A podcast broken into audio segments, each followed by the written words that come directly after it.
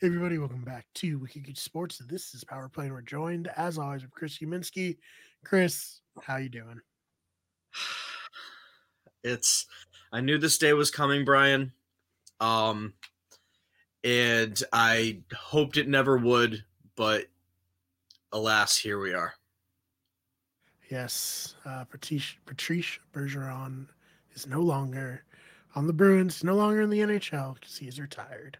And like you said, we saw this coming. We talked about it, you know, with him getting, you know, hurt in that game that you were like, well, why is he playing? But then, okay, it might be the end. Uh, and yeah, just, just give me your thoughts, the full experience, what he's meant to this organization, and then what it means going forward for the Bruins. Um, Patrice Bergeron defined the Boston Bruins. He... Um, he spent his entire career here. Um, he is one, he is easily first ballot Hall of, Hall of Fame player. Um, possibly the best two-way player to ever, to ever play the game. Um, in the last couple of years as a captain, he's been an incredible leader, both on and off the ice. Um, showing incredible leadership through the Mitch Miller stuff and through the the Blackhawks sex scandal last year, um, or whenever that was. Um, and you know, he won a Stanley Cup with with the team.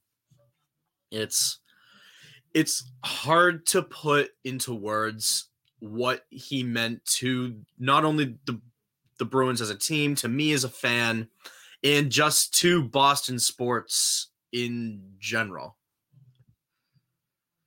Yeah, it's it's going to be tough. This is one of those, you know, big like David Ortiz retiring, you know, Tom Brady leaving for Patriots fans here. You know, it's um, one of those moments where you're just like, ah, it sucks, but you try to remember the good times, but it's also like, how do you replace someone like this? Yeah, no, that's just one more thing that we have to deal with this offseason is now who's going to be the next captain, um, who's going to be that top line center, because now like the per- the perfection line is now officially dead. Yeah, it's over. Um, well, I guess in the short term, who do you th- see the Bruins replacing uh, Bergeron with? Um, well, as far as that top line center position is concerned, I have no, I have no idea um, who they're going to put there. If they're going to maybe promote somebody, or or try to trade or try to trade for someone. Um, but as far as the captaincy, I think it's going to be Brad Marchand. Um. There really there aren't a whole lot of other players that I that I could confidently put in a captain position right now. If not Brad Marchand, then maybe Charlie McAvoy. But I think Marchand, with just by having more experience alone, um, is the is the best option option for this team.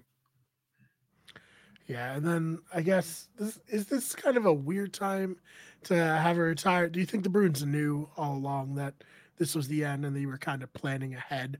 What's what's the feeling you get from the moves they've made? Um, the moves they've made, um, I think every move they made was in anticipation of this.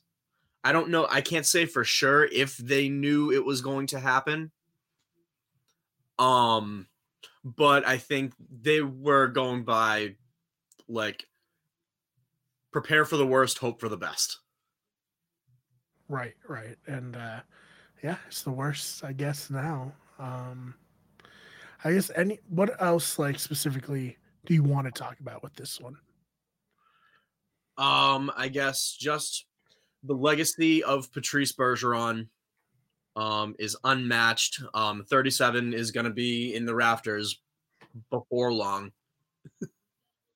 Right. Um, I personally, my favorite Patrice Bergeron moment is the um, the game seven the game seven comeback against Toronto. Um, he scored both the tying goal to send it to overtime and the winner in that game. And so I think that's my all-time favorite Bergeron moment. Close second being his game-winning goal for the Stanley Cup. Yeah, it's tough, tough between those two. But, uh, yeah, like like you said, you expect his number to retire in the rafters, all that. Yeah. Hopefully that'll be a, a special moment for everybody. I, I always personally enjoy those, you know, when any team has their all-time great player come and it's like a, a night dedicated to them, you know? Yeah.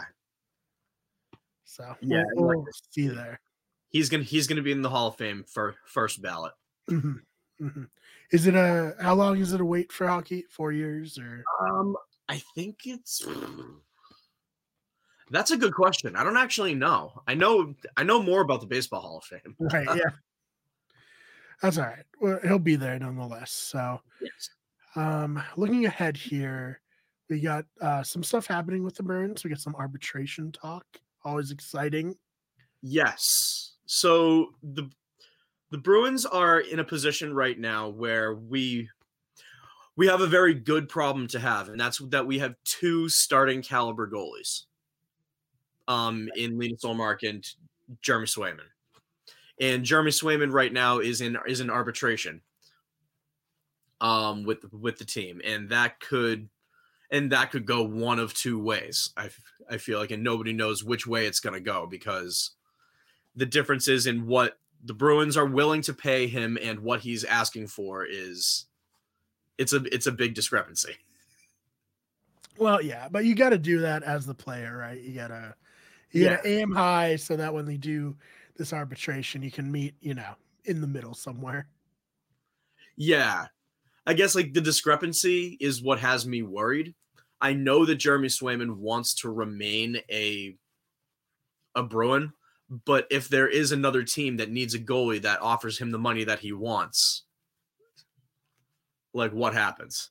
Right. Do we, do we lose him for nothing?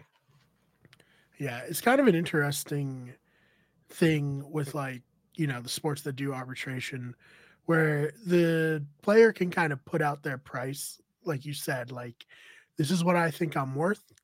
And if there is a team out there, now they know, you know, you don't have to go through the negotiation process directly. The player can just name their own price. And, you know, that's very different than a lot of sports. Like N F L, you cannot talk to, I mean, I'm sure people talk, but, you know, it's you're not supposed to talk to players, not on your team and all that.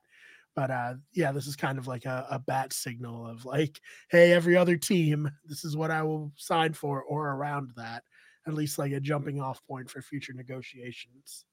Yeah. Um, and I don't know if we're going to have both both Ullmark and, and Swayman next year. I think if the Bruins weren't in the salary cap position that they were in right now, they'd be willing to pay him.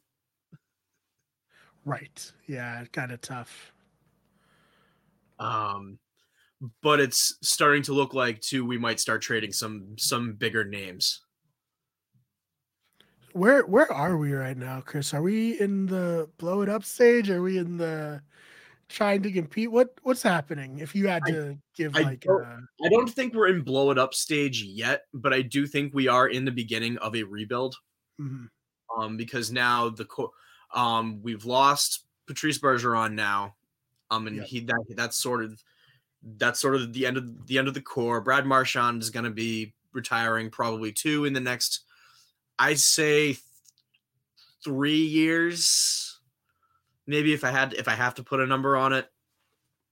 Um, and so we have to start we have to start planning for the we have to start planning for the future. Um, but I don't think we're at blow it up stage yet. We're still we're still competitive enough. Right. It just it just sucks with how this year ended with, you know, how it really felt felt like this was the moment for this team. And now it's like, now yeah. what? And you know what? That is that is the part about Patrice Bergeron retiring that makes me the most sad is how this team has let him down. Mm-hmm. And how this team has underperformed in the twenty in the last ten years. Yeah, that, yeah that we're was, really lucky we got twenty eleven, because if not, Jesus. Yeah, like that's like, to me as a fan, it's despicable mm. that they couldn't get that. They, after that amazing regular season last year, they couldn't they couldn't cross the finish line. Yeah, I mean, and it does, not to like derail or compare, but it does remind me a little bit of the Celtics. Um, we won two thousand eight, and then we didn't win again with that core, and that core felt like a core that could have won two, three championships, and it just didn't happen. Oh yeah, that's a that's a that's a perfect analogy, and it's not for a lack of. We went to the Cup final in twenty thirteen. We went to the Cup final uh, again um, twenty eighteen, twenty seventeen, twenty nineteen. So that's up there. twenty nineteen. Yeah, we went to the Cup final that year. Before time, it's before the pandemic, where everything melted together. Time. Yeah. Went. Just like, and we've consistently been a playoff team, and I think we are still a playoff team. But the fact that they, that with that core, possibly the best top line in hockey, they could not bring it home. Yeah, I was looking at a chart the other day. I believe it was like the most playoff wins since, I want to say twenty ten. And the Bruins yeah. were fourth um, there. And like the teams ahead of them were like, Tampa. The Lightning, who won, you know, a ton of titles. The the um, Pittsburgh, who won multiple titles. So it's like, damn, we were. And then uh, it may have been like more recent than twenty ten because the Vegas Knights were on it also somehow. Which, like, you know, that that's crazy that they already have won so many playoff games. But like, it's just disappointing, like underachievers almost. Yeah, it is. But then if you look at the same amount of time, this was a chart that I saw for just wins in general in the last ten years. The Boston Bruins are at the top of the list. They're a great regular season team. That's for sure. They're the winning regular season team in, in the N H L in the last ten years. You know how to get our hopes up. That that's certain. That's the, that is, that is what it's like being a Boston Bruins fan. You always have to be managing your expectations. Yep. It's, It's crazy, and it's so funny because I feel like the Celtics are the same way, you know, right now at least. It's like, oh, we're right there. It's the Garden. Could be our year any year. It's the Garden. Yeah, it's the Garden. uh, but hopefully we'll get back to the promised land because I want to I want to cover a championship run on this channel. Come on. Me it's too. Probably not going to be the Dolphins, so, like, let's do it, Boston teams. That would be that would be great. What are you oh, talking about? Man. The Dolphins are going to win the Super Bowl this year. Uh, I felt a little bit better about that before Jalen Ramsey hurt his knee. Uh, I know I'm, I'm putting off recording a Miami Minute about that because I'm so sad. But uh, this is why we're, this is why we're doing this thing. Yeah, like, this is four days after. Uh. Mm-hmm. But yeah, even that is like, well, I could talk about the Bruins. That's much better than talking about Jalen Ramsey hurting his knee. That's awesome. Right. Oh man. All right, Chris, anything else you want to talk about before we get on out of here? Uh, nope, I think that's it. Um, I still technically have a Twitter account. Um, I haven't been, posting, haven't been posting much on it lately, but I am but I am still there. I am posting. Um, probably a better place to find me is on TikTok now. That's at Chris Kuyminski. Yeah, follow, follow him there. I try to tag you when I put up the clips and that, so if you're following the Wicked Sports TikTok and you see a clip with Chris in it, you should be tagged in it, unless I'm an idiot and not doing that correctly. But uh yeah, other than that, uh you can follow me on Twitter, X, whatever they're calling it these days, I don't know. But uh yeah, I'm the fake B M R over there. I'll probably be tweeting uh pretty frequently about Big Brother that starts next week, and I'm covering that on our podcast channel. So if you're not interested in reality T V tweets, might not be the move right now. Might want to wait until September when football gets going again. But uh, yeah, other than that, you can follow the channel pretty much everywhere, Wicked Good Sports. And uh, yeah, Chris, thank you so much for your time. All right, thank you. I'll see you all in the next one.